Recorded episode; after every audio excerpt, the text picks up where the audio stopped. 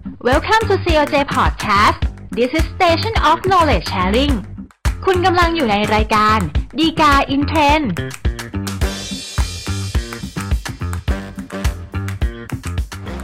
สวัสดีครับท่านผู้ชมท่านผู้ฟังทุกท่านนะครับ กลับมาพบกันอีกครั้งกับรายการฎีกา in trend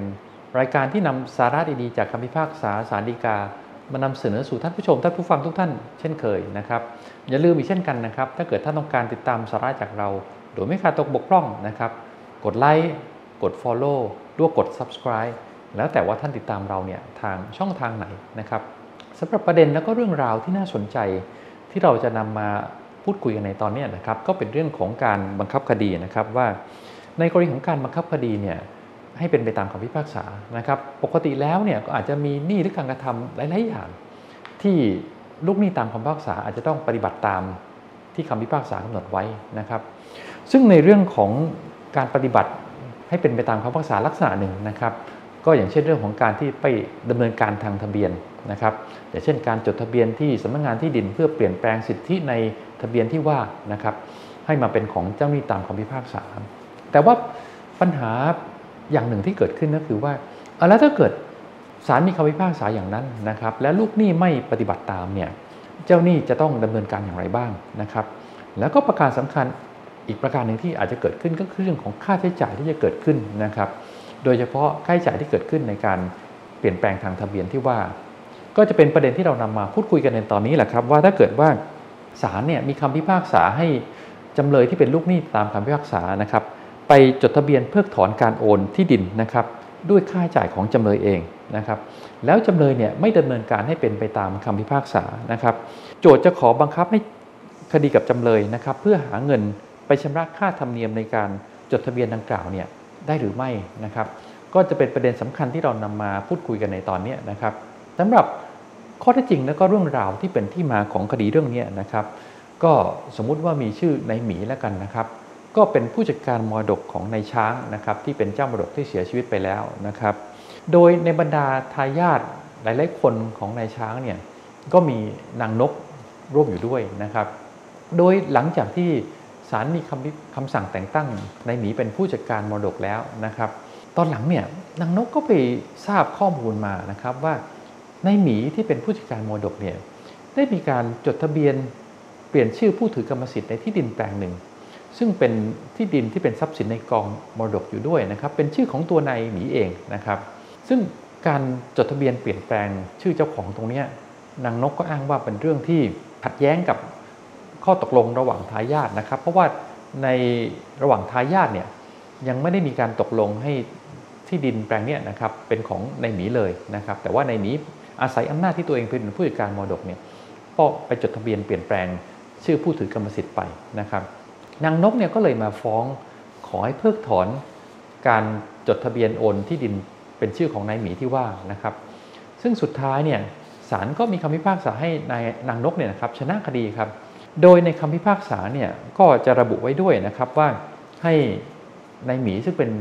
ลูกหนี้ตามคำพิพากษาเนี่ยไปจดทะเบียนเปลี่ยนแปลงทางทะเบียนให้กลับมาเป็นชื่อเดิมนะครับ โดยค่าใช้จ่ายของจำเลยก็คือนายหมีเองนะครับ ซึ่งก็ปรากฏว่าหลังจากที่ศาลมีคำพิพากษาไปแล้วเนี่ยนะครับนายหมีก็ไม่ปฏิบัติตามนะครับ ก็เป็นเหตุให้นางนกเนี่ยมายื่นคำร้องต่อศาลขอให้ มีหมายตั้งเจ้าพนักงานบังคับคดีนะครับ โดยขอให้จำเลยเนี่ยชำระค่าใช้จ่ายที่นางนกเนี่ยก็ไปคงไปสอบถามจากสำนักงานที่ดินแหละครับว่าถ้าเกิดมีการจดทะเบียนเปลี่ยนแปลงลักษณะอย่างนี้เนี่ยก็จะมีค่าใช้จ่ายเกิดขึ้นด้วยประมาณ 3 0 0 0 0 0บาทนะครับซึ่งก็คงเป็นไปตามมูลค่าของที่ดินแหละครับ ซึ่งอาจจะมีราคาสูงนิดนึงค่าใช้จ่ายเนี่ยมันก็เลยสูงตามไปด้วยนะครับ แต่ว่าตัวนางนกเนี่ยก็อาจจะไม่มีเงินเพียงพอที่มาจ่าย ค่าใช้จ่ายในการจดทะเบียนที่ว่านะครับจำนวน 3 0 0 0 0 0 บาท ก็เลยเป็นที่มาของการที่จะขอหมายบังคับคดีที่ว่านะครับ ซึ่งประเด็นในเรื่องนี้นะครับก็คงเป็นเรื่องประการแรกก็คือความชอบด้วยกฎหมายของการที่ศาลเนี่ยจะออกหมายบังคับคดีที่ว่านะครับ ซึ่ง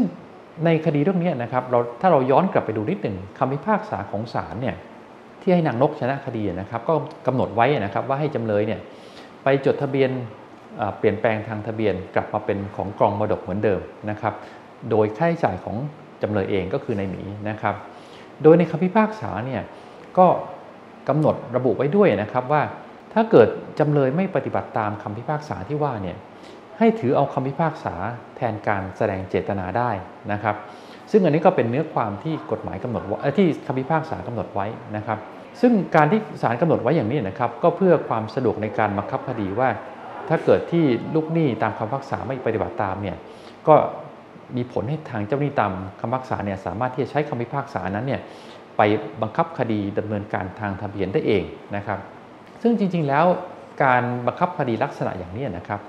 ถ้าเกิดเราไปดูประมวลกฎหมายวิธีพิจารณาความแพ่งที่แก้ไขใหม่นะครับในมาตรา 357 เนี่ยก็กำหนดไว้เพิ่มเติมด้วยว่านะครับว่ากรณีที่ตามคำพิพากษาเนี่ยนะครับ กำหนดให้ลูกหนี้ตามคำพิพากษาเนี่ยต้องทำนิติกรรมอย่างใดอย่างหนึ่งนะครับ สามารถที่เจ้าหนี้ตามคำพิพากษาเนี่ยสามารถที่จะร้องขอให้ศาลเนี่ยมีคำสั่งให้ถือเอาคำพิพากษา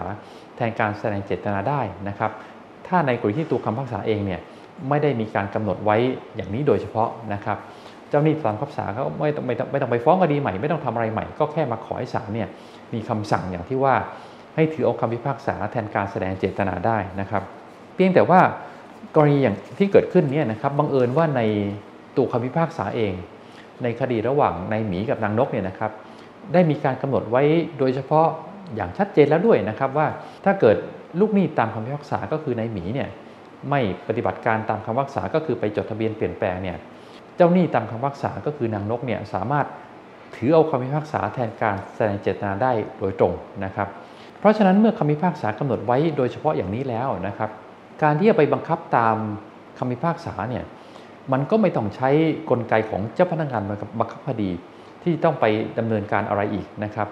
นางนกที่เป็นเจ้าหนี้ตามคำพิพากษาเนี่ยก็สามารถที่เอาคำพิพากษาที่ว่าเนี่ยไปขอให้เจ้าพนักงานที่ดินนะครับ จดทะเบียนเปลี่ยนแปลงทางทะเบียนเนี่ยให้สอดคล้องกับที่คำพิพากษากำหนดได้เองโดยตรงนะครับ เพราะฉะนั้นกรณีอย่างนี้นะครับก็ไม่ต้องมีการขอให้ศาลเนี่ยออกหมายบังคับคดีอะไรอีกนะครับ อันนั้นก็เป็นประเด็นแรกนะครับ ประเด็นต่อมาเนี่ยก็คงจะเป็นเรื่องที่ว่าเรื่องค่าใช้จ่ายในการจดทะเบียนเปลี่ยนแปลงนะครับ ซึ่งก็จะมีค่าธรรมเนียมเกิดขึ้น ซึ่งนางนกเนี่ยก็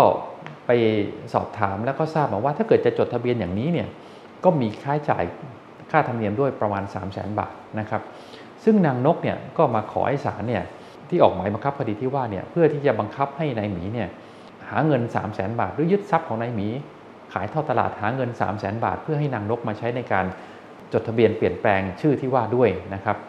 ก็เป็นประเด็นปัญหาขึ้นมานะครับ ซึ่งในกรณีอย่างนี้นะครับ ก็อาจจะเทียบเคียงได้ว่า กรณีที่ศาลมีคำพิพากษาอย่างใดอย่างหนึ่งนะครับ ให้ลูกหนี้ตามคำพิพากษาเนี่ยปฏิบัติตามนะครับ แต่ว่ามันเป็นกรณีที่ว่า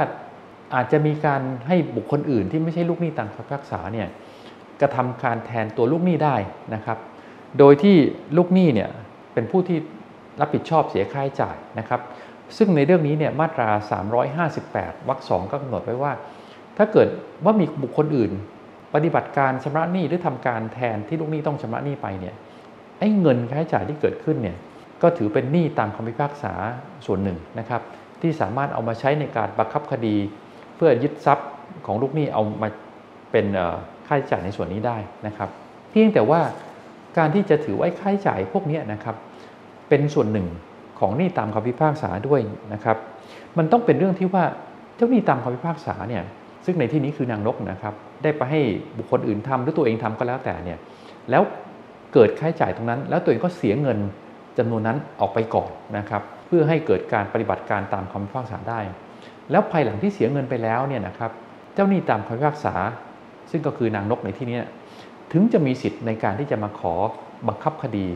ยึดทรัพย์ของลูกหนี้ตามคำพิพากษาเอาเงินมาชดใช้คืนให้กับค่าใช้จ่ายที่เกิดขึ้นนะครับ แต่ว่าไอ้หนี้ก้อนนี้มันไม่ใช่หนี้ที่คำพิพากษากำหนดไว้ ให้ตัวลูกหนี้ตามคำพิพากษาเนี่ยต้องชำระหนี้ให้กับเจ้าหนี้โดยตรงนะครับ เพราะฉะนั้นเนี่ย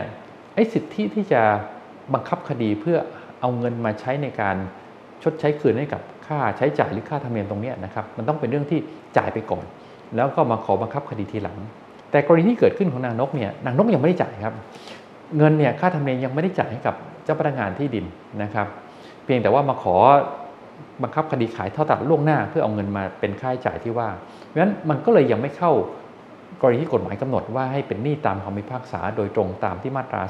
358วรรคสองกำหนดไว้นะครับ ซึ่งก็เป็นเรื่องที่ว่านางนกก็ต้องจ่ายเงินส่วนตัวไปก่อนแล้วครับ แล้วก็จ่ายเงินเท่าไหร่เนี่ยถึงจะเอามาเป็นหนี้ตามคำพิพากษาที่จะขอบังคับคดีได้ภายหลังนะครับ งั้นในเรื่องนี้นะครับก็คงจะพอสรุปได้สั้นๆนะครับว่ากรณีที่ศาลมีคำพิพากษานะครับให้ไปจดทะเบียนเปลี่ยนแปลงกรรมสิทธิ์ หรือว่าเปลี่ยนแปลงทางทะเบียนอะไรก็แล้วแต่นะครับ แล้วก็มีการกำหนดไว้ในคำพิพากษาแล้วนะครับ ว่าถ้าเกิดไม่ปฏิบัติตามเนี่ยให้ถือเอาคำพิพากษาแทนการแสดงเจตนาได้ กรณีอย่างนี้นะครับ เจ้าหนี้ตามคำพิพากษาไม่สามารถที่จะ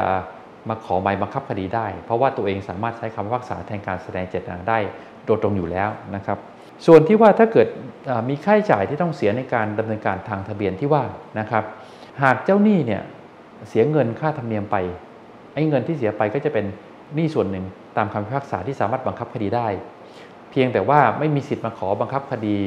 เอาทรัพย์สินของลูกหนี้มาขายท่อตลาดล่วงหน้า ก่อนที่ตัวเองจะเสียเงินก้อนนี้ไปนะครับ เพราะฉะนั้น พูดง่ายคือต้องเสียเงินไปก่อน แล้วก็มาขอบังคับคดีในภายหลังนะครับสำหรับท่านที่ต้องการศึกษาข้อมูลเพิ่มเติมนะครับ ดูได้จากคำพิพากษาสารดีกาที่ 3459ทับ264 ครับ ก็เป็นอันครบถ้วนครับสำหรับรายการดีกาอินเทรนในตอนนี้นะครับ อย่าลืมกลับพบกันใหม่ในตอนหน้าครับ ซึ่งเราคงพยายามสรรหาสาระดีๆ จากคำพิพากษาสารดีกา มานำเสนอสู่ท่านผู้ชม ท่านผู้ฟังทุกท่านเช่นเคยครับ กลับพบกันใหม่ในตอนหน้าครับ สวัสดีครับ